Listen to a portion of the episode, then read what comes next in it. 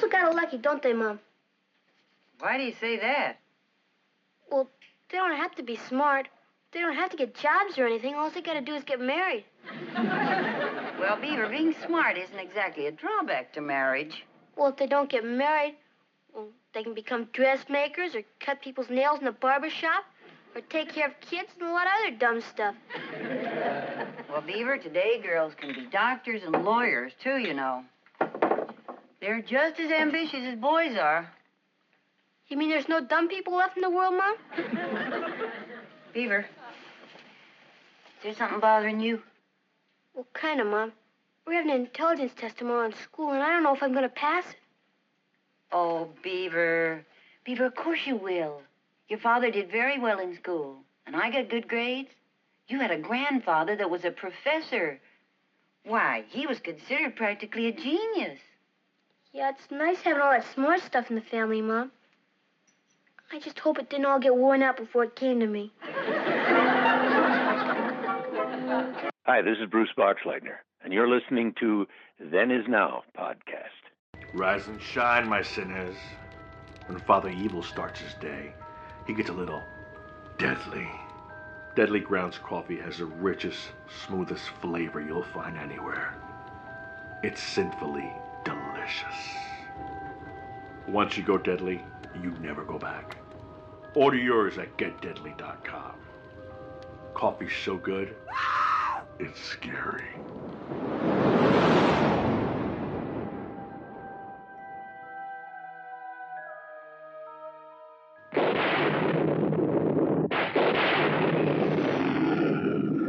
What kind of a sick school is this? Uh,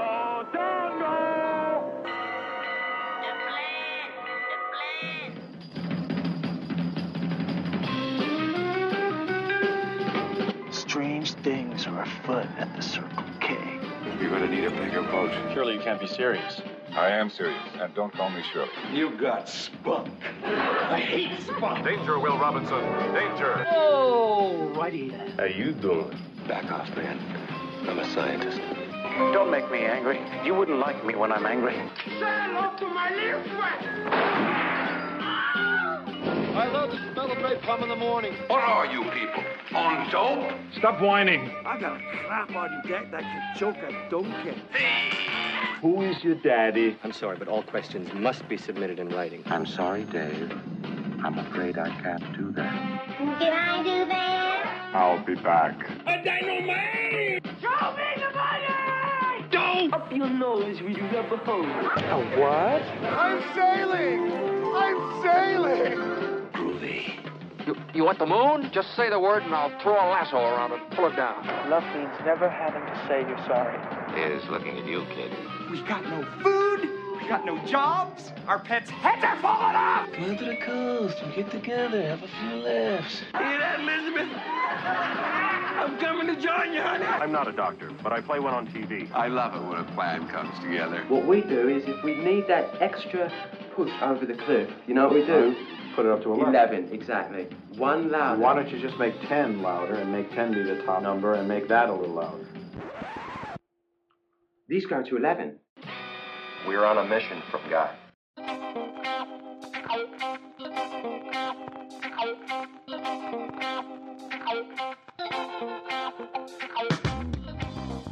Hello and welcome to another fabulous episode of Then Is Now podcast. I am your host, Rigor. Now, there are things in our pop culture that older people have grown up with, and it became part of our lives. The goal of this show is to keep those things alive for the next generation to appreciate. While it was fraught with its share of negative aspects, the 1950s have always been held up as the symbol of what an idyllic America should be. One of the best representatives of the American family in the 1950s was the Cleaver household, as portrayed on the iconic and classic television series Leave It to Beaver. The Cleavers exemplified the idealized suburban family of the mid 20th century.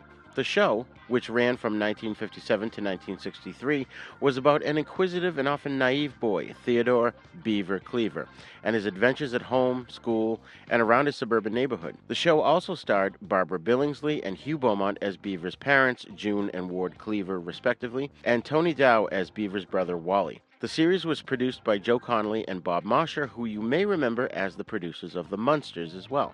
On today's episode, we have the iconic star of Leave It to Beaver, and we are going to take a dive into his fascinating and fun life. If you haven't seen Leave It to Beaver, or know a young person who hasn't, you really ought to because the show presents quite a few tough lessons for kids to learn, and it's just simply good, wholesome family entertainment, the kind we rarely get anymore. So please sit back and enjoy a great interview with an iconic child star. Class is in session. I have a bad feeling about this. How could I possibly be expected to handle school on a day like this? Food fight! Hey, you in my class? Oh, I am today. I think you should consider transferring to shop class. Whoa, whoa! Now, now, very few students are severely injured in shop class.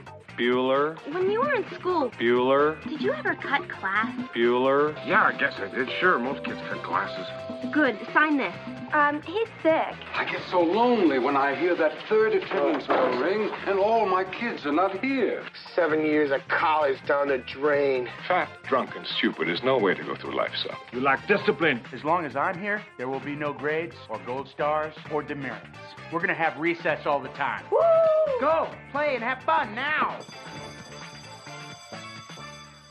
Okay, folks, I know I often preface interviews with this, but you really are truly in for a great treat today. Joining me on the show is a man who started off as a child actor in the 1950s, showing up in such things as Stuart Heisler's This Is My Love, Studio 57, The Deep Six, The Shadow on the Window, and Alfred Hitchcock's The Trouble with Harry, just to name a few. But it was his role as Theodore Beaver Cleaver on the iconic sitcom Leave It to Beaver that catapulted him into our pop culture and would forever endear countless generations to his naive and relatable young character. The show ran for six full 39 week seasons and was placed on Time Magazine's unranked 2007 list of all time 100 TV shows and is still in syndication today. He later appeared on the Batman TV series, My Three Sons, Lassie, Flying High, The Love Boat, Parker Lewis Can't Lose, as well as the TV movies The Girl, The Gold Watch, and Dynamite, High School USA, and the film Back to the Beach, as well as Still the Beaver, which led to the production of the new Leave It to Beaver series in 1983. He's worked with such amazing talent as Ed Wynn, Linda Darnell, John Forsythe, Shirley MacLaine, Alan Ladd, Bob Hope, Ronald Reagan, and so many others. Now, not only was he one of the first American actors to star in a professional British panto performed in the United States, where he played Baron Hardup in the theatrical debut of Cinderella, but he also made his Broadway debut with a starring role as Wilbur Turnblad in the Tony winning Best Musical Hairspray at the Neil Simon Theater, playing to a standing room only houses with attendance at 110%. His other theater credits include Boeing Boeing, Who's on First, and the national debut tour of So Long Stanley, which also played to standing room only houses across the country for 18 months. In the mid 1990s, he was diagnosed with type 2 diabetes and has been a spokesperson for many diabetes related issues to encourage people and help them to manage their type 2 diabetes. He's also an often requested speaker for national conventions and trade shows where he talks about the topics of taking control of diabetes with diet and exercise and the state of the American family. He continues to do commercial work for national and regional spots as well and has a high Q rating, which means his name and face are recognized all around the world. And he was also named by People magazine as one of the most well known individuals in television history. In 1998, he published a book called And Jerry Mathers as the Beaver, in which he discussed his career, life after the show, and many other personal issues he struggled with. Ladies and gentlemen, it is my privilege and honor to introduce a man who remains one of my childhood idols, Mr. Jerry Mathers. Hi there, how you doing? Boy, that was a great introduction. Thank you very much. Oh, thank you for joining me today. I'm just so thrilled to have you here. It's my pleasure. Awesome, awesome. So now, usually I try to um, to not ask a guest questions they've been asked a thousand times, but I have so many questions, so I want to apologize in advance if some of my re- questions seem sort of redundant or you're tired of answering them. No problem. I usually don't get tired. I just make up lies. oh, there you go. awesome. So usually the first thing I'll, I'll ask first-time guests is, you know, how did you get to, onto the pact of acting? Now, the, the first thing you did was the pet condensed milk commercial with Ed Wynn on the Colgate Comedy Hour, and you were two, right? Yes, but I I started actually. My mom was going through a department store looking for a, a little outfit for me for my second birthday, and a lady came up to her and said, "Is that your son?" And I guess I was a little ways away from her, and my mom went, "Oh, wait a minute! Did, uh, whatever he touched or broke, I'll pay for." and the lady said, "No, but I've noticed you've been trying on a few outfits, and he seems to fit our clothes perfectly. Would you be interested in him being a model in a fashion show? And my mom kind of went, Oh, this is a big city. Yes, maybe. What's going on here? She said, Well, I don't know. And the lady said, Well, you know, if he would do this, all he'd have to do would be hold a model's hand, walk out, and she'll ask him to turn around, and then walk off the stage with her, and we would pay him, and he could keep the outfit he, that he wore. And my mom said he could do that. That's awesome. And where was this? That was a uh, department store at the time called Desmond's. I don't even know if they're still around anymore. But um, and from that, that people don't realize it. Uh, I didn't even realize it. Television was just kind of starting back then. That was about 1950, and so there weren't a lot of child actors that did live TV, especially here in Los Angeles. In New York, they could go to the New York stage, but in Los Angeles, everybody worked in films. So they looked around and they saw that the models um, at the department stores were used to working in front of a live audience, and most of the live shows then had a live audience. So they didn't want a kid that might walk out there for a live show and suddenly see an audience or see all the cameras and panic. And so I started on live TV at two. Uh, Alfred Hitchcock came on to one of them. That this was about I was about five, I think, and he Wow. saw he was doing a show that was Shirley MacLaine and John Forsythe's first movie. It was not mine, and he took me back to Stowe, Vermont, and he became a good friend of mine. Even when I was doing Leave It to Beaver, he was doing Alfred Hitchcock Presents. So it was a lot of fun, and he was a very nice man, and I just had a great time as an actor. That's amazing. That's amazing. And you know, so what kind of a person was he like? He was just really nice. I mean, I, uh, you know, a lot of people say that he was hard to work with and stuff, but being a child, you know, he would study my lines with me, and he'd say, "No, change it just a little bit this way or that way," and I would do it. So uh, uh, when I saw him when I was older, I mean, I wasn't that much older. I was probably maybe eight or nine. He'd always wave, and I'd see him drive by in his like chauffeur-driven limousine or in the in the commissary when we, uh, you know, went to lunch. He'd always come over and just say hi, and just a really nice man as far as I was concerned. That's incredible. That's so amazing. And it goes to show like why his films were so good because he would take the time to do something like that with you, you know? Well, that's true. I, I, you know, just found him to be a, a, a wonderful person to work with. And plus, when you're, you know, when you're working at a studio, it's a little different. But when you go on location like that in Stowe, Vermont, you know, we'd go to the the they all the ladies of the town would try because he was a gourmet. Hitchcock was a, a, a gourmet, and they'd all try to see which you know they'd lay out all their food, and there'd probably be ten or twenty women sometimes. And the ones he would pick, I'd walk right behind him and pick the same ones because he always got the best food. That's awesome. That is so cool. Oh man. So now quite a few child stars uh, couldn't really handle the fame and or money. They ended up often going down dark, sometimes tragic paths. How did you handle being a, a child star? Because you led a, a relatively great life after Leave It to Beaver. uh, not even relatively a great life. Um, I think probably it was my family. My dad was really good with working with kids because he was a teacher and then a counselor and a head counselor and later on a superintendent of LA City Schools. So he really knew kids and you know what you could get away with and when you were heading down the wrong path. And you know it was just an accident. My parents, a lot of the people that were child actors, their parents weren't working and you know they were the the person that you know was the household. If they didn't work the family didn't eat my dad was fully employed and you know working um i just happened to be you know picked when my mom was doing a uh, at a at a a big department store. A lady said you know could he model these? My mom said yes. Next thing i was doing live tv because in new york they could go to the broadway stage. Kids out here the only people they had that worked in front of a live audience were the models. Right, right. And around that time, did you get a chance to meet or hang out with any of your peers, like you know Keith Thibodeaux, who was Little Ricky, or or Jay North, and or Johnny Crawford? Any of those guys? You know, I would see them very rarely because we were all at different studios. So if you know somebody that was at Universal, I, I might see, but even then, you know, you're you're working, you're doing an eight-hour day, but you get an hour for lunch. You're going to school for three hours. So when you're not in school or at lunch, they try to do all your scenes and your close-ups. I always felt bad for the adults because then they have to go back after we would leave at either eight to five or nine to six, and then they'd have to relight the whole set to their close-up. So they might be there till you know, sometimes, you know, 8 or 9 o'clock at night when we either worked 8 to 5 or 9 to 6. And even if they were in the middle of a scene at, at that time, when that number came up, that teacher would walk right in and say, I'm sorry, you know, you can't work him any longer, and we'd walk off the set. Right, right. And was that because of the Coogan Law, or was the Coogan Law to deal with money? Um, you know, I'm not that familiar with the Coogan Law exactly what it was, but those were just that that was the the law at that time. Um, you know, there were just certain hours because we weren't adults. As soon as you turned 18, then you could work, you know, the full time. Um, and they could get if there was there was a few times on Leave It to Beaver when they got special permission, but um, because they needed a night scene or something like that.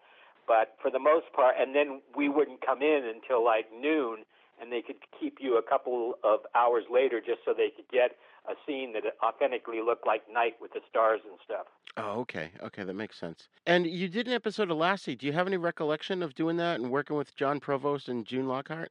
Yeah, it was a lot of fun. You know, it was always fun going to a, a new studio and you know meeting the people. And I knew the the Weatherwaxes, and they were the people that that owned Lassie, the the actual owners of the dogs. And there were not just one Lassie. I think usually they had three or four on stage. Now they looked exactly like I couldn't tell the difference, but you know, one was the sitting Lassie, one did this, one was the one that would go chase people and whatever. But uh, it was just a lot of fun. Going to a new studio and meeting a lot of new people and you know, kind of exploring it was always fun for me. That's awesome. That's so cool. And how were they to work with, you know, June Lockhart and John? Well, you know, probably they were the ones that had to worry about working because kids are, you know, an adult actor. You can say, "I'm going to sue you if you don't do this or that," but kids, you know, uh, I I never had this problem, but you know, I was having so much fun there. I loved going to the studio, and you know, people would talk to you, and you'd go to lunch uh, a lot of times, and they were just everybody was very very nice, and so it was an ideal situation. That's great. That's so cool. And uh, how old were you when you did Beaver? You were nine, right? Um, actually, I was about almost eight when I did the pilot, and then it took them a while to sell it. And I actually went on the original interview when I was, uh, you know, I think seven and a half. Wow. Around there. It's a long time ago, and I don't, honestly, I don't really remember. And then we shot for six years, and so we had 234 episodes by the time it was over. And then in the 80s, we did the new Leave It to Beaver for another six years. Right, right. And so, how did the part uh, come about for you? Did you basically just audition and got the part, or?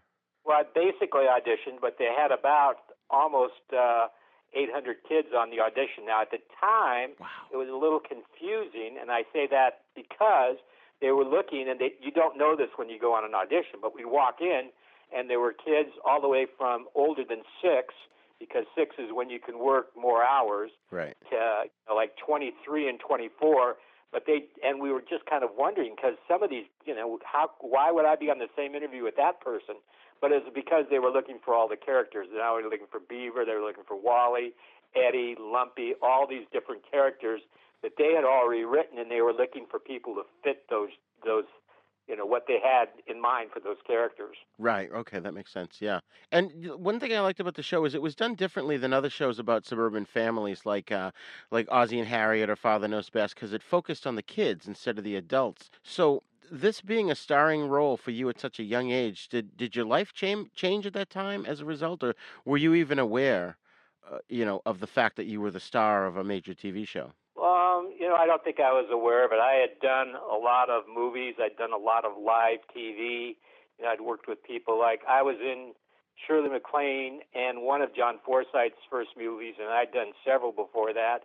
So I mean, I was working with these acclaimed actors, and you know, so Leave It to Beaver was just really easy. I mean, when you're doing a movie, it's a lot more work because you're doing them for, you know, uh, a, a lot longer.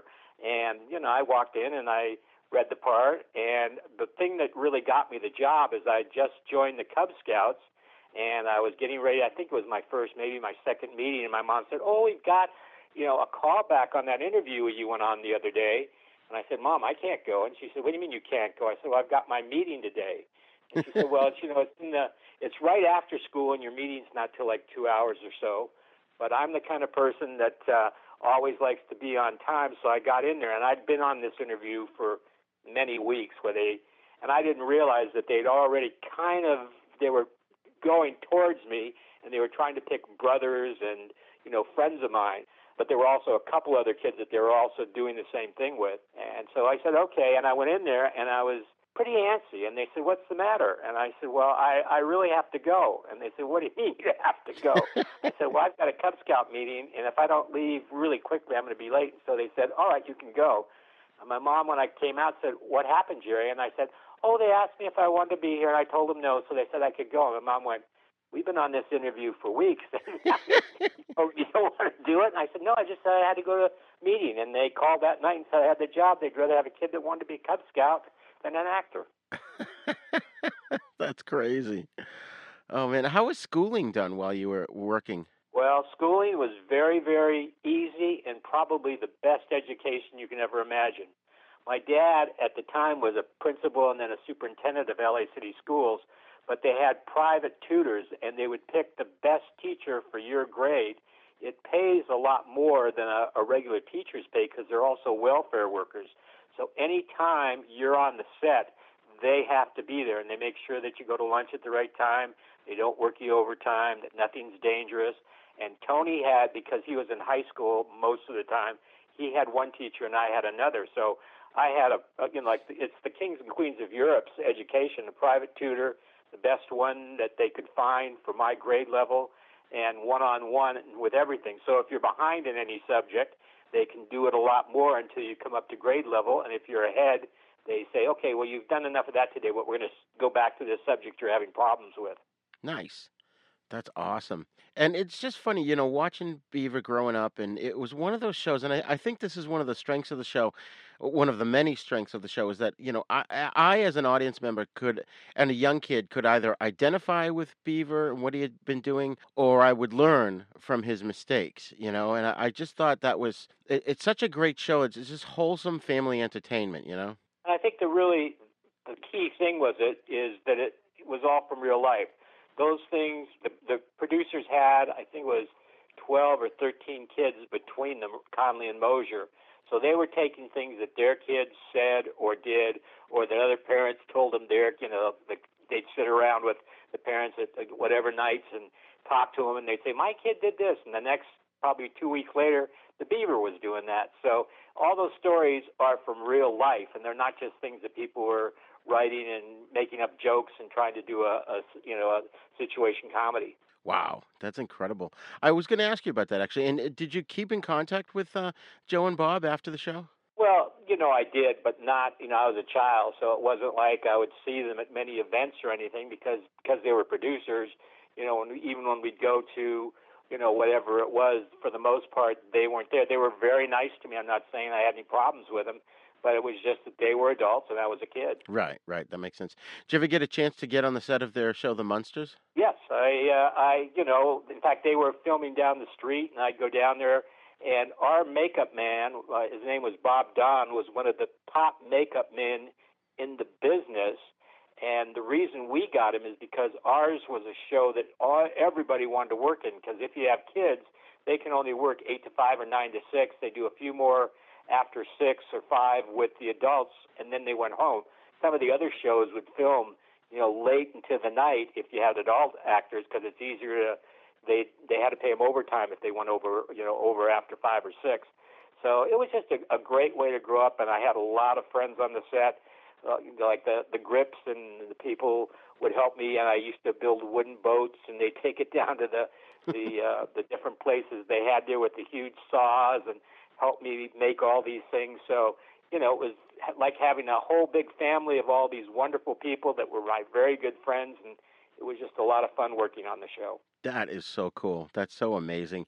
And now I'm not going to ask you specifics about particular episodes, but I'm going to, I did want to mention that my favorite uh, Leave It to Beaver episode to this day is the one called Sweatshirt Monsters, where um, you and your friends bought these monster sweatshirts and you all agreed to wear them to school. And then, of course, Beaver's the only one who does it and he, you know, violates the school dress code and stuff. And I, you know, to this day, I want one of those sweatshirts.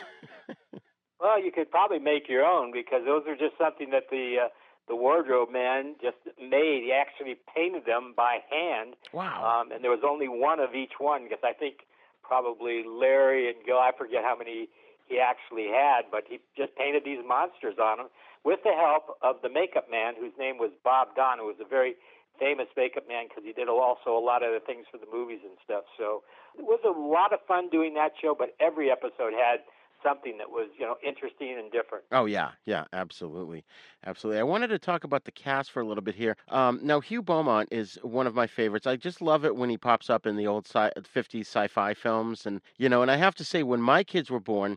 Ward Cleaver was my go-to role model that I would think of when I was trying to parent them, you know, and try to do things like the Cleavers, like they would have to ask to be excused at the dinner table, that sort of thing, you know. And it's just in the show, he comes across as a genuine nice guy. And how was he to work with in real life? A really nice guy, and interestingly enough, he was a Methodist minister. And before Leave It to Beaver, he was down in the worst part of L.A. and got jobs as an actor just so he could support this church in LA that couldn't afford a preacher. And then when he, of course, did leave it to Beaver, he was there five days a week. But uh, he was really a, a minister. And I think when he took Beaver, when I'd done something into the den to talk to me, that being a minister really came through. But just the, the nicest guy you could ever imagine. That's great. That's great. You know, one of the episodes that I really loved was where he's explaining to Beaver that he was in the Seabees. And I if I remember correctly, you know, Beaver thought he fought, you know, killed bad guys in the war, but he was mm-hmm. with the construction battalion instead and he sort of makes this case and I just remember as a kid being suitably impressed by that and I, I actually almost couldn't understand why Beaver was unhappy the fact with the fact that he didn't kill anybody, you know? well, you know how boys are. Yeah. That's great. And of course, Barbara Billingsley was played your mom, June Cleaver. And, you know, I just, I had been watching Leave It to Beaver before the movie Airplane came out, and when that came out, my mother took me to see it. I was like, "Oh my God, it's it's June Cleaver!" And she was so hilarious in that, and it was just, at least in my mind, it was a testament to her abilities as an actress because she just jumped into this silly role, and it was wonderful. And did that sort of sort of bring her back into the public eye? It definitely did because people were just so shocked that she could do that when they saw her as, you know, June Cleaver with her, you know, her apron and waving goodbye to the boys, and then saw that they went, you know, she's a really great actress. She can just, you know, play all these different roles. Right. and she even talked jive talk. Right. Yes. so funny. It was it was just so wonderful to see that. And of course, you know, Tony Dow, which you're still friends with Tony, right? Oh, very much so. Uh, you know, growing up, he was not really my. I'm the oldest of my family, and kind of, you know, peculiarly, he's the youngest in his. He has an older brother, but I have a sister and three other brothers. So, but he was just an incredible person because he was an Olymp. He was training actually for the Olympics when he came for the job for Leave It to Beaver, and he was an athlete. He could take four or five steps, jump up the air, do a front flip, and land on his feet. He could go off a high board at the beach uh, or in the pool and so I just watched him, and I knew I couldn't do that, and I thought a lot of kids could, but uh, he was, you know, just a really nice person. I do see him a lot. We do autograph shows and things like that together. So, you know, he's still a good friend and uh, still as athletic as ever. That's awesome. That's so cool. And you know, he's another one that I love when he would show up in things like in you know Quincy, Quincy or Diagnosis Murder. Or, but he became a prominent director too. He did some of my favorite shows like Babylon Five and Swamp Thing, and uh, one of the Star Treks. I think it was Deep Space Nine. Yeah, he's he's a very good person uh, for being a director, and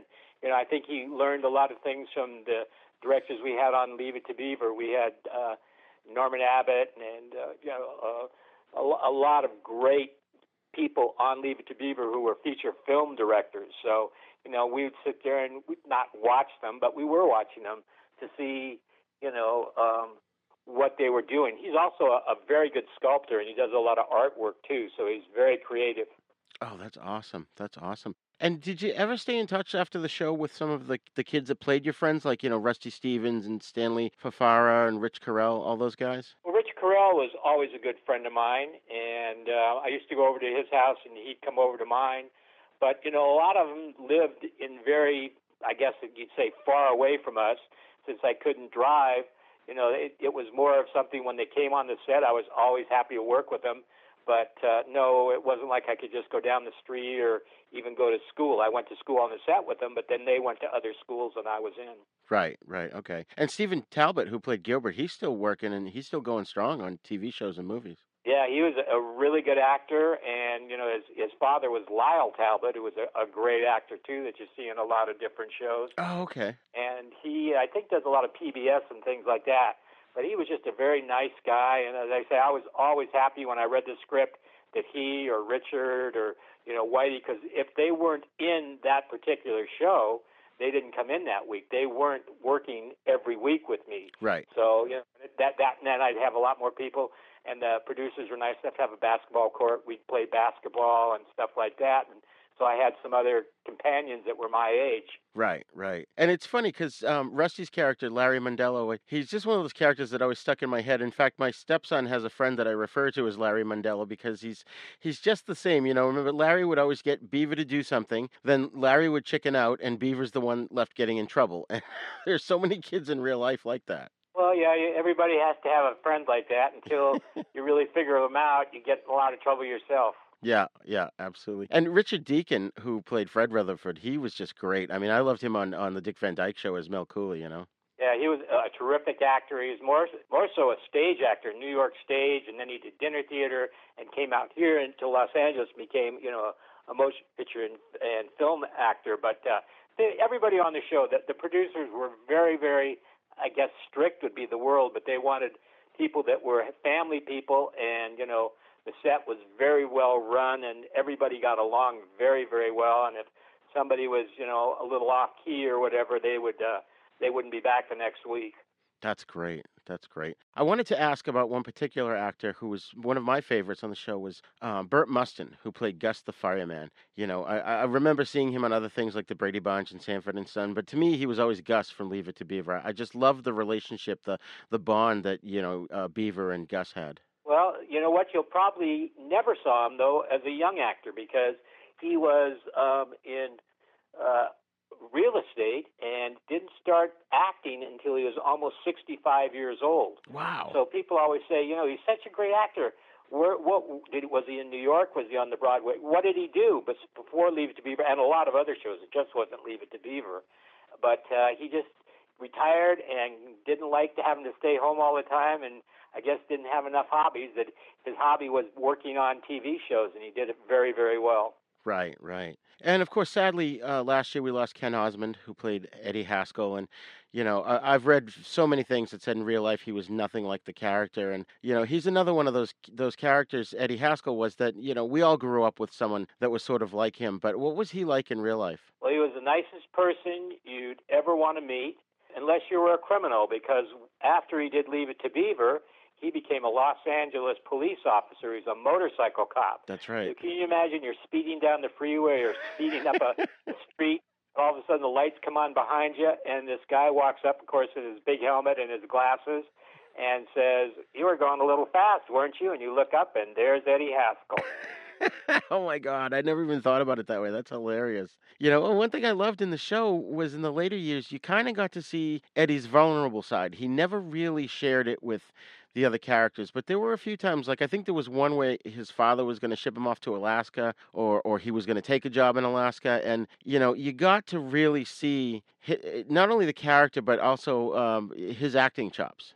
You know, he was he was a very very good actor, and you know, in in the uh, original, the first few seasons, everybody just really hated him, and they wanted to show him to be a little more vulnerable. And I think they did, and he was such a great actor. He took that role and just, you know, ate it up. And uh, you know, even though he would be mean to Beaver, he'd come back later on and say, "Well, I didn't really mean that. I was just, you know, I have to look tough." yeah, yeah, exactly. And so you had such great chemistry with all the cast. And did you, when you first started and you were younger and as you got older, were you able to sort of take things that you had done or learned and sort of roll them into the next episode, so to speak? You know, I don't really know if I can answer that or not. I really did learn a lot from everybody else, but you know, it's just hard. When you're working like that with a crew, it's like your family. You learn things from your mother, your father, your brothers, and your sisters, but you don't really realize it you just know that, you know, like with Hugh Beaumont, he always came fully prepared, and so you didn't want to walk onto the set and not know your lines. And Barbara was the same way. So you didn't want to come on come on in and say, "Oh, I didn't study that part or I've forgotten that line," because they were just, you know, such great actors and actresses that, uh, you know, it was always we could only be on the set as children from eight to five or nine to six. So if you started messing up a lot of lines and lost them a lot of time, they would have to come back after and shoot their close-ups and all their different shots, and might be there till late at night. So, you know, they always wanted you to be right on the button, and it was very easy because they were so good. That's great. That's great. And you, you always had to bring your A game with you, as as you just said, because you had to know, you know, you had to you had limited time. And it, did that create any pressure at all? I don't think it was pressure. We just knew that, and you know, we had two days of rehearsal. Monday we'd go in and read the script three or four times for the writers, and uh, of course for about the first, I think it was two or three years, I wouldn't read it, but I'd sit there and listen to it because you know I would slow them down, I guess, a little bit because they just gave you the script on Saturday night, and then you're supposed to study it and come in and read it. Tuesday we'd rehearse it on the set, but without camera, and the next three days we'd shoot. So you know, by the time you started shooting it, you really pretty much had your lines down and you knew what you had to do. So it really wasn't that hard, I don't think, for any of us. We were all accomplished actors, and it was just a lot of fun. Everybody was fun. Hugh Beaumont and Barbara Billingsley, even Eddie Haskell. I mean, he was just uh, Ken Osmond was a great guy. Ended up at LAPD, so you know, it was just a lot of fun to work with everybody, and I enjoyed going to work every day. Nice. That's so amazing. And was it a single camera shoot or multiple? Sing, single camera, but it was filmed on 35 millimeter film, just like a movie. Right. So you know, it was if you made a mistake, they would cut it. They'd either go back and start from the beginning, or they could, you know, if they were going to had a place in it where they could cut to another character and then come back to that. But most of the time, if you made a mistake, they'd just say cut and start all over again. And they'd go in for close-ups, two shots over their shoulders, all the different coverage is what they called it, so that they could have other things to go to if something happened or if they didn't like the look of it. But they had an establishing shot as a as a long shot, and usually when they went out. Right. Okay. Are you a lifelong fan of General Hospital? Are you a new fan who wants to know more about the history of the show? Do you enjoy talking about the show with others? Do you find yourself yelling at the TV? Is your self care an hour a day in Port Charles? If so, we invite you to join hosts Amanda Kimmel and Shannon Coach at the place where all the hidden conversations take place and secrets are revealed. Meet us at Pier 54, a General Hospital fan podcast. Hello, this is Rod Barnett. I'm the host of The Bloody Pit, the podcast that examines films from across the decades.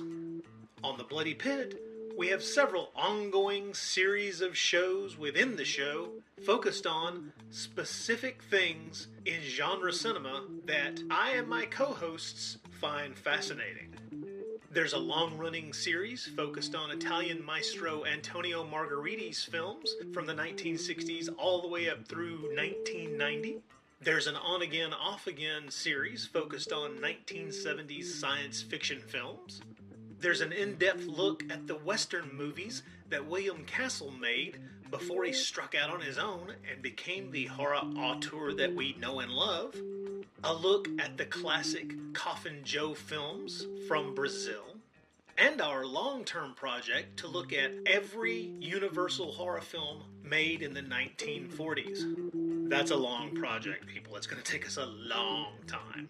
Sprinkled in amongst those are various other episodes focused on other stranger areas of cinema, like uh, Lucio Fulci, Dario Argento, and even some obscure British crime films from time to time.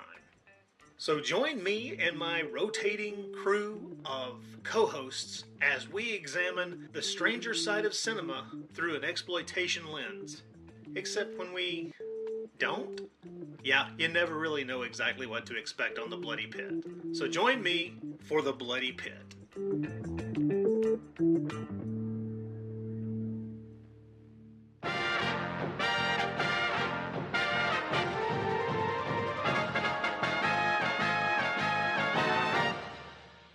Shark Bites, Shark Bites Podcast. It's the greatest show in history. From the Dorkening Network, hosted by a nerd who's named Patsy. From movie reviews to tips on surviving the coronavirus, Shark Bites has it all. Follow us on Facebook and suggest topics at sharkbitespod at gmail.com. Available on iTunes, Stitcher, Spotify, and wherever you get your favorite podcasts.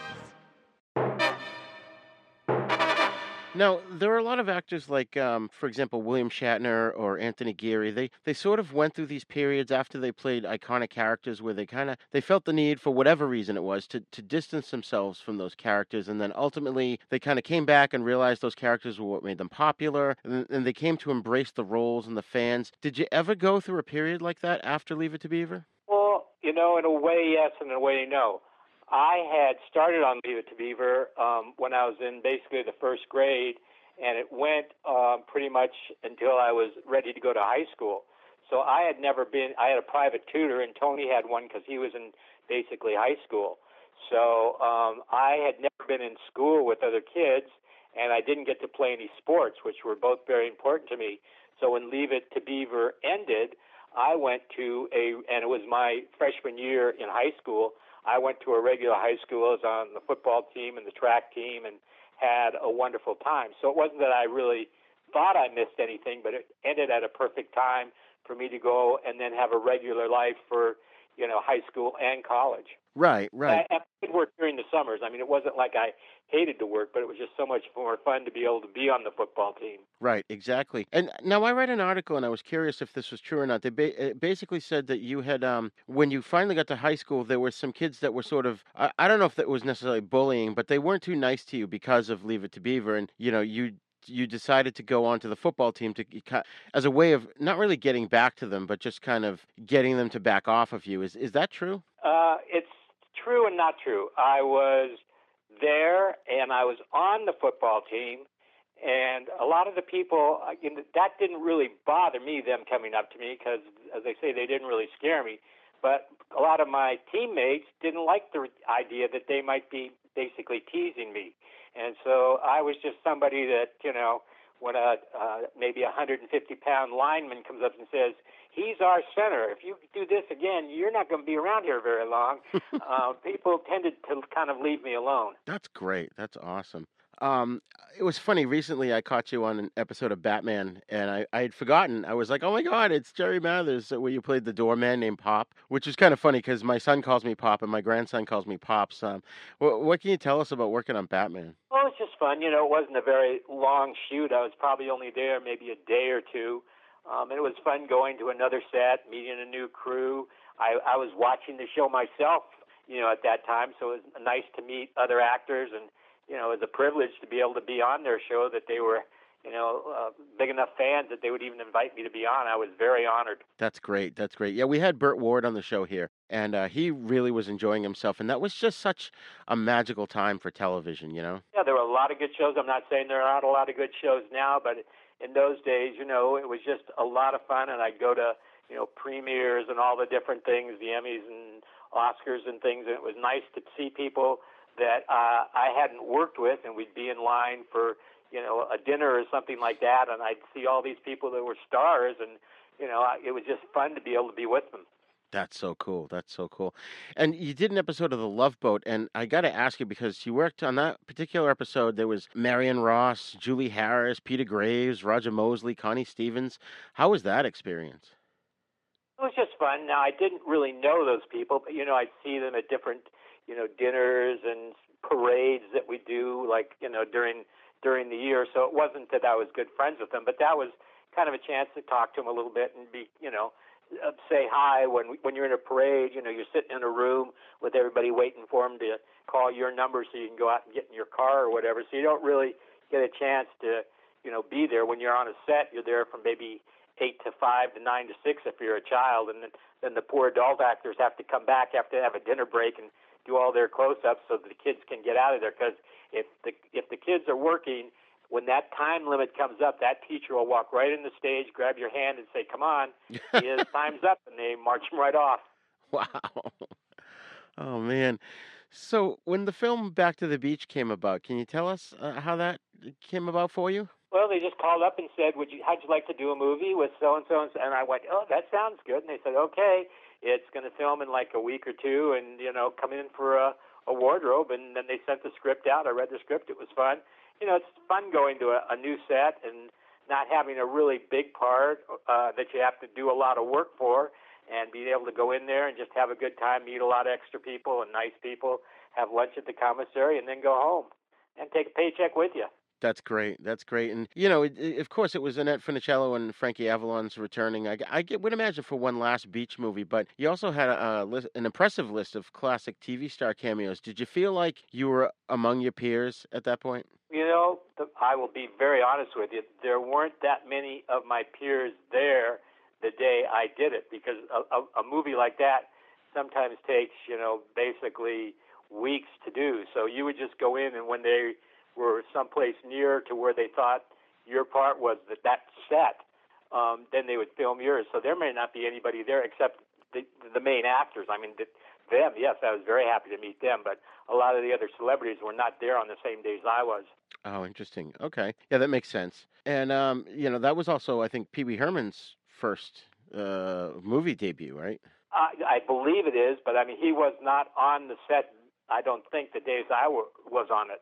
So it was, you know, they were nice people and they had a great crew, and it was just fun. You go to the studio, you sit around, you meet a lot of nice people, you go have a nice uh, lunch, come back. I had to go to school three hours a day, but you know, it was just a lot of fun, and uh, I love being an actor, and I still do. Yeah. Oh, absolutely. So by '82, uh, Still the Beaver was the TV movie, and that was one of the top ten movies of the week. And um, that led to the se- the new series that you did in '83, the new Leave It to Beaver. Can you tell us about how that came about? Well, you know, I started doing Still the Beaver because, um, you know, I was working um, as a real estate broker, and they came to me and they said, you know, Leave It to Beaver has been all all these years. How would you like to come back and do a new show? And you could take over the ward, the the father part, and we put in a couple extra kids, and we'll we'll do it for uh, Ted Turner's network. We did a pilot, and it was so it went over so big, and so many people really liked it that we went on and shot for another six years and quite a few episodes. I think it was over 75 or 100 episodes, and it was really fun. We had a lot of the old crew back and a lot of the people from the show that you know had not minor parts but smaller parts. They all came back, and it was just fun seeing a lot of old friends and working on the set again, and everybody was happy, and it was a, a really good uh, place to be. That's great. That's great. I remember that. I mean, that was a big deal when it came back. We were all excited, me and my friends, that you know it was going to be a new, quote unquote, a new Leave It to Beaver, which was the name of the show. And you directed multiple episodes on that, correct? Yes, I did. Uh, you know, it was just something I'd always wanted to do, and you know, I knew all the characters very, very well. Tony was also got to direct uh, as many as I did, and it was just fun to be able to go back and you know to had talk to Barbara Billingsley and talk to her how how she felt about a scene, or you know some of the other characters that were my friends. So it wasn't like I was just walking in. I, I, I've directed several other things, but when you walk in as a director, if you don't know the actors, you don't know what their range is and things like that. Well, I knew all these people, and I'd say, "How would you think you'd say that?" And they'd say it, and I'd say, "Yeah, I think that's right. Yeah, you got that character. Let's go on and you know roll them with it." That's great. That's great. And what what sort of things were you able, since you had been behind the camera and then you're in front of the camera, what what things were you able to to bring that you had learned in dealing with actors when you were directing? Well, it was it was very easy because you know I'd watched some of the, the David Butler, and Norman Tokar. These are people that did all sorts of movies, and uh, Butler worked with Shirley, Ma, uh, all these different people that I couldn't even name to you.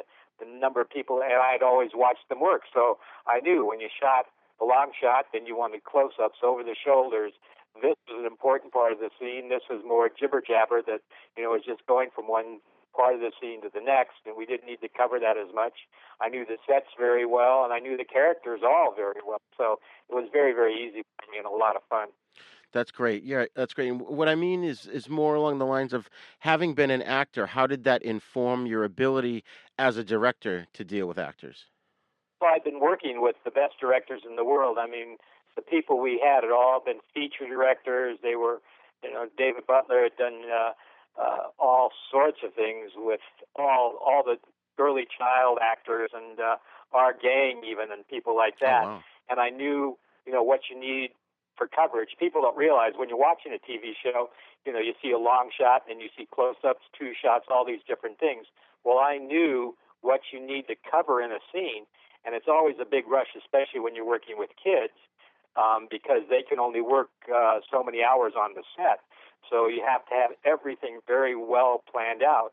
But I had been doing that all my life and watching these great directors work. You know David Butler, who was just a, a fabulous. He worked with uh, Shirley Temple and all these other people, and all our directors were like that. They they just didn't hire newbies except for me and Tony, and Tony Dow also got to direct a few. So we went in there, but we had all these teachers behind us that had taught us some wonderful things. So we knew what each scene, what kind of coverage is needed. Right, right, exactly. So moving on from the Leave It to Beaver shows, you know, you went into uh, like the British Panto, and can you explain to our listeners what exactly that is and how you got involved with it?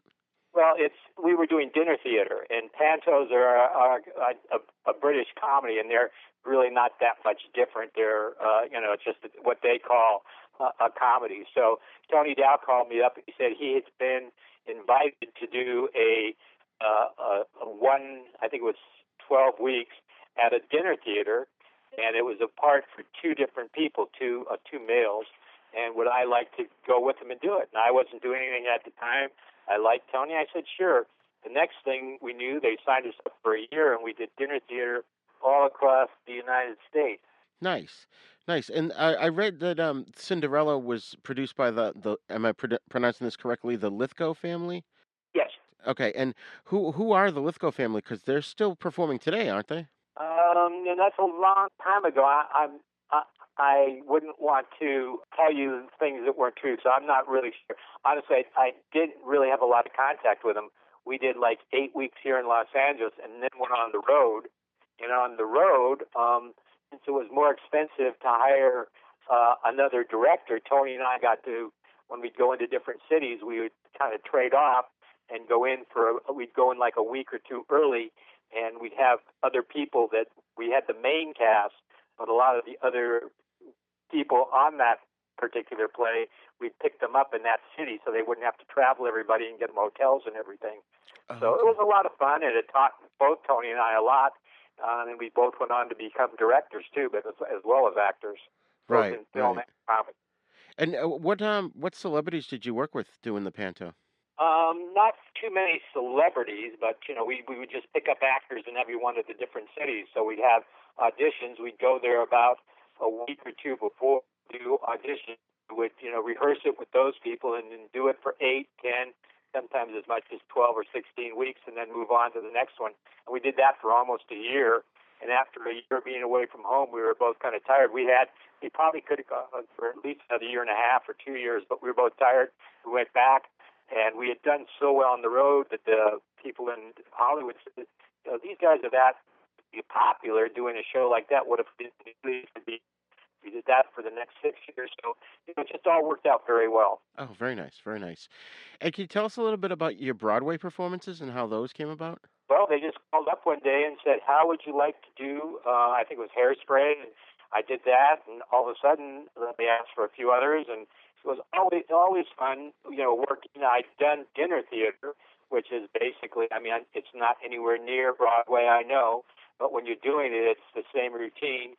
You'd go in, in fact, and you know, it was a dinner theater. They'd have a nice dinner, and we went on. Tony and I did the shows. I did them without Tony also. We had a wonderful, just fun, and you had the whole day to yourself because you only came in on weekends. They had one, you know, like a, a luncheon on Oh, uh, Jerry, you broke up there at one point. You said they had a luncheon. Uh, yes, well, on, on some of on some of them. Oh, okay, great, great. And so, do you find a different a difference between performing in front of a live audience and performing in front of the camera? Is there a different feeling for both? Uh, yes and no. I mean, in a, when you're doing like a stage play, you're doing the same thing over and over again every night and you have to kind of really watch yourself because it's easy to lose focus because you start, you know, if you've done something over and over, you think, oh, I've got this down, and so you might see something or see somebody in the audience, and you're thinking, and you know, you have to be right on it. Uh, a TV show, if, if it's not a live TV show, it's filmed like all the Leave It to Beavers were, if you make a mistake, they say, you just do it again. Right, right. And speaking of live TV shows, some of your earliest ones were live shows. Do you re- recall that? And was there a little bit more pressure on those than there would have been on, you know, in front of a camera shoot? Not really, because when you're two is when I started. I started doing pet commercials at two. When I'd go in and um, Ed Wynn was had a, a variety show at that time, and he was a really nice man. He talked to me. He said, "Now you're going to come on, and our sponsor is Pet Milk, and I'm going to be saying things. And he had a, what they call in vaudeville a coat of many colors, so it's this really bright coat with a lot of little patches on it. and you come up, just start pulling on the coat and saying, "It's it's, it's time for a commercial." He says, "I'm going to go, go away, kid." And he showed me. He says, "I I'm not going to hurt you." I'm going to say, "Go away." He said, "Don't listen to me, just do it." And then I'll say, "Okay," and then he'd do a commercial. So he was such a nice man. and I went out and did it. Now, once I did it once, it was live TV, so it wasn't something they could just put on film. And I was back on that show every week doing the exact same thing. Did it every week, and just a lot of fun. And he was a very nice man. That's awesome. I always loved Ed Wynn. I loved seeing his performances. Wasn't he? He was Wrong Way Feldman on Gilligan's Island, right? I, I think so. I, I wouldn't swear to that, but if you say so, I'll believe it.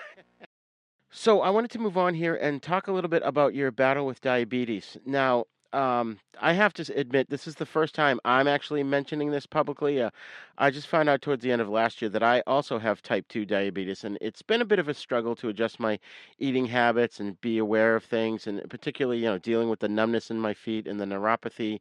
You know, how did that come about for you? What what made you aware that um, something wasn't right? Well, uh, basically, I was working at the time as an actor but one of the things I did was take some of the money I had and I invested it in a catering business. And I was doing studio catering. So we were doing all these big movies where I was feeding two and three hundred people. For one of the movies was in the desert. So you had to have a, a cater, three or four catering trucks come out, feed these people. And I just, you know, and, and when I was selling my product, which was food, the and writers, and they have lunch, and I eat. I go to one at one o'clock and another one maybe at two. So I put on a lot of weight, and suddenly a very good friend of mine, um, who was a doctor, said, "You know what, Jerry? You're putting on a lot of weight." And I said, "I'm living the good life. Everybody's a little overweight." He said, "But you're very overweight." For my birthday, uh, I got a free exam. And I thought, "Oh, I can't pass that up. I'm in wonderful shape." Went in there and he said, "You're in real trouble. Your A1C is very high you're you know on the way to diabetes you better hurry up. And so i lost a lot of weight and got better. But i realized if i hadn't had that friend as a doctor i probably wouldn't be here right now. And a lot of my fans were probably just as overweight or maybe even more than i was. And i just thought that would be a good thing for me to do to be able to kind of warn them about the consequences of carrying that much weight when you're young or old Right, right, exactly, and that's a great thing that you're doing for the fans. You know, my my neuropathy starts. It started as like these random pains all over my body where I felt like somebody was stabbing me with a sharp knife. You know, is that is it different for everybody? I think. Yes, it is. Mine w- was more pain, especially when I got up in the morning. My my feet would kind of hurt. I just thought, oh, you know, maybe my maybe I slept with socks on that night, or you know, something like that, or and uh, I, I have a very good friend that, that's a doctor, and I just happened to mention it, and they said, "Well, you know what? For your birthday, I'm going to give you a free exam." And when I went in, damn, she said, "That's what you got," and the only thing you can do is lose weight and get in a lot better shape, and that's what I did. Yeah, good for you, man. Good for you. It's it's very difficult too because I I just found out actually recently, in terms of dealing with it, um, there were times, and this is actually like I said, I just found out myself at the end of last year, and I, I found out there were times in the past couple of years where people would accuse me of being drunk when I didn't have a drop to drink. And I just recently figured out that it was I was uh, hypoglycemic, that my blood sugar was dropping through the floor, and I didn't realize it. And you know that that's one of the dangers of of diabetes. You know. Yeah, you really don't realize how sick you are until they tell you and tell you the consequences of you know ignoring it. And so it kind of just kind of not maybe slowly, but it creeps up on you and suddenly you go, oh, I'm at the doctor, and they go, this is what your A1C is, this is that, and you go, I beg your pardon, yeah. and they do something quick, and you go, you mean quick? Well, otherwise you won't be here. Right. Right, exactly. So that that's a great thing that you're doing. I'm so glad, and, and you're doing a lot of um, public speaking about this, correct? Right, because like me, I know there's a lot of other people out there that don't realize that.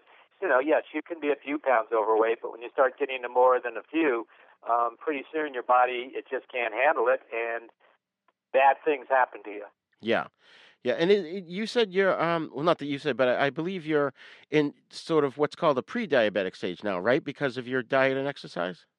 Right. I don't have to, you know, take any insulin. Uh, or or take any pills for it. Uh, but I just got lucky because I have a very good friend that's a personal friend, a doctor. She caught it, and I would have never known, and probably been in a lot worse shape if I hadn't caught it so early. Right, right. Well, that's great. That's great. And um, you wrote a book uh, in 1998 called "And Jerry Mathers as the Beaver," in which you discussed your life, you know, in and out of the show, and your friendship with the cast. And in it, you mentioned you had a, you struggled with dyslexia. Is this true?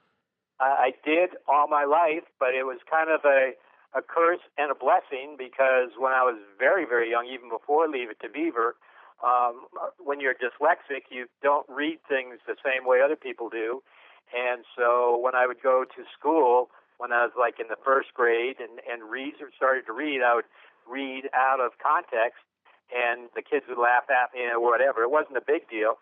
But I would go home and have my mother read to me a book that I knew that was coming up the next day when we had the reading part of the class, and I memorized it. So I got a very good memory of how to study lines, basically. I'd been on live television before that, knew how to do it, but this just really, you know, packed it right in there, so I was really good at it. Oh, okay, that's amazing. So that basically the the being able to memorize helped you uh, in memorizing scripts.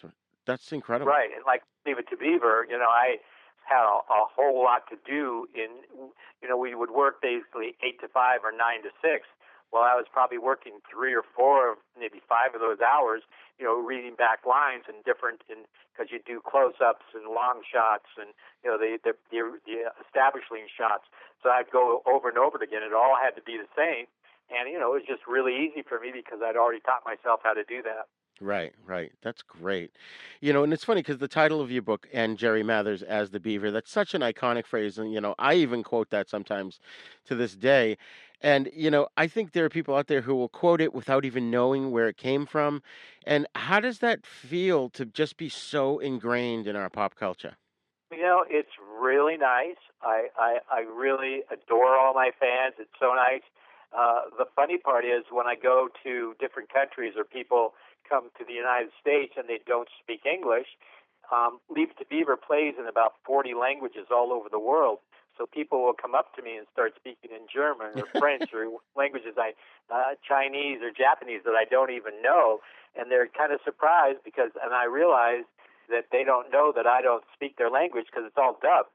So uh, it's just kind of funny. You meet people and they smile, and you, I know they, you know, they have a word for beaver or whatever, Eh, or the happy boy. A lot of places don't have beavers and they wouldn't know what it was. So the show in foreign countries is sometimes called The Happy Boy and His Family. That's great. And one thing I neglected to mention at the top of the show was that the reason he's called Beaver is because the character at, at a young age couldn't pronounce his name, which was Theodore. That that's correct, right? Well, that's the reason because people after the first year started saying, "Well, how did you get the name Beaver?" And some people said, "Well, I do have kind of buck teeth, but they, they didn't really show that much on the show that you know that would be a good reason." So they just somehow came up with that because they had a lot of people saying, "Well, where did that name come from?" That's great. That's great. Is there a dream role or perhaps a job that you haven't done that you would still like to do someday? I still like working as an actor. Uh, you know, it's nothing that I go out and actively uh, solicit because it's a lot of work. I mean, I found out what Barbara Billingsley and Hugh Beaumont used to have to go through because when you're working with kids, they work from eight to five or nine to six, and then they go home, and then you have to go back and reshoot all their scenes and everything like that. So they put in long hours, and we would go home. But you know, it's fun working. Um, but uh, you know, I was on Broadway. I I've done uh, uh, a lot of different things. I, I had my own radio show for several years, and so it's it's the kind of thing you know I've I've done a lot of things I wanted to do, and it's always nice if people ask me. I do do guest spots and things like that, but it's also a lot of work if you have to do it full time. Right, right. And I didn't know that you did a radio show. Can you tell us a little bit about that? When and where was that? It was in in Los Angeles. Well, it was a clear channel, so it went all over basically the world. It was called the Jerry Mathers Gathers with rock and roll for the mind, body, and soul. Um, I'd have some of my friends from TV come on, that uh, especially people that were on in different countries because it went all over the world. Um, and it was just a lot of fun.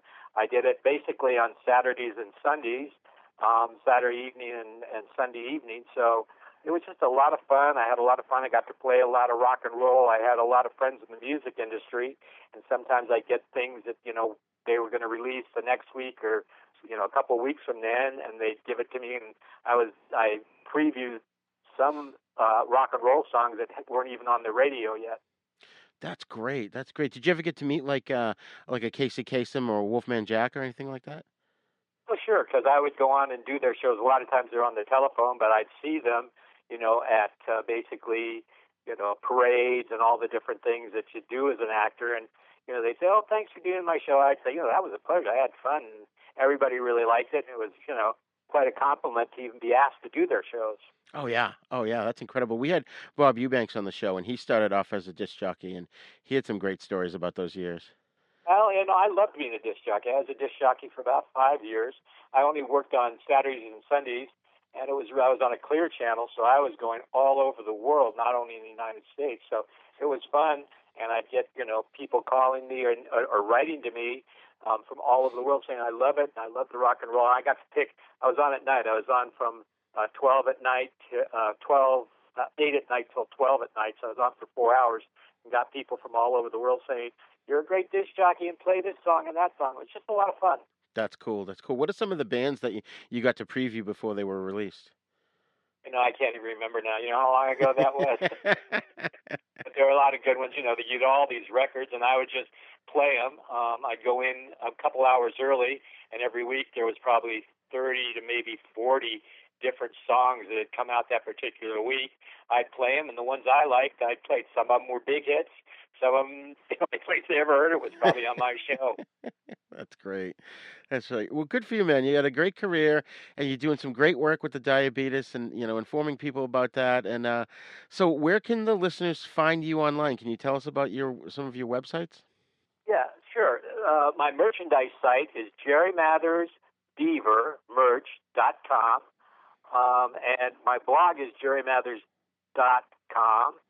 Um, and you can get all sorts of things from vintage T-shirts with my authentic signature and a photo of me, beaver hat, knit caps, embroidered autographs uh, on the caps. So hand signed baseballs, all sorts of different things that you know. I do autograph shows, and people you know say, "Well, you you never come to this state." Well, there's a whole lot of states, so this is the way that people see things on the internet. Like, "Oh, I got this autographed beaver baseball." uh, how could I get one? Well, this is the way you get them. That's great. That's great. Yeah, I was looking at your site earlier. I, I love it. I'm definitely uh, going to grab some stuff, and I highly recommend that the listeners go to jerrymathersbeavermerch.com and you know get all that kind of stuff. It's so many great things on there. You know, it's funny when I saw the autographed baseball, I, all I could think of was was Beaver accidentally hitting it through the father's car window. You know. That's right. I hope they don't do that with mine, but if they do, they do. yeah. Excellent. Well, thank you so much, Jerry, for being on the show. Uh, so glad to have you here, and uh, we are going to put all your links on in the uh, in the show notes, so people can go and check those out. And um, very much for inviting me. Yeah, yeah. If you've got anything you know coming up that you're gonna you want to promote, you're more than welcome to come back on the show and talk about it. Love to anytime. Awesome. Sounds good. Awesome. Thank you so much, Jerry. You. Bye bye.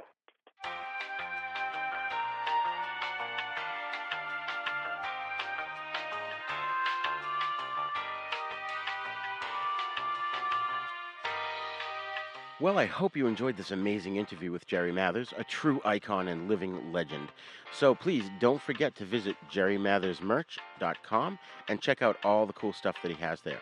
Remember, you can send your feedback to thenisnow42 at gmail.com. You can also join in the conversation at our Facebook Then Is Now podcast group. Then Is Now podcast is a proud member of the Dorkening Podcast Network, so please be sure to check out the other great shows there at thedorkening.com. You can also visit our website at havenpodcasts.com where you'll find our sister show, The East Meets the West, in which we discuss Shaw Brothers films and spaghetti western movies. And Then Is Now is on YouTube, so please visit youtube.com slash user slash Uncle Death One to get the latest videos as well as other fun videos. Please subscribe to our YouTube page and also share the video versions of our podcast with your friends and get them to subscribe as well. Don't forget to go wherever you download your podcast from and leave us a great review so that more listeners can find us. You can find us on all the podcasting apps, especially the big three iTunes, Spotify, and Stitcher. Class dismissed. Then Is Now podcast is intended for entertainment, educational, and informational purposes only. Sounds, music, and clips played during this podcast are the property of their copyright holders.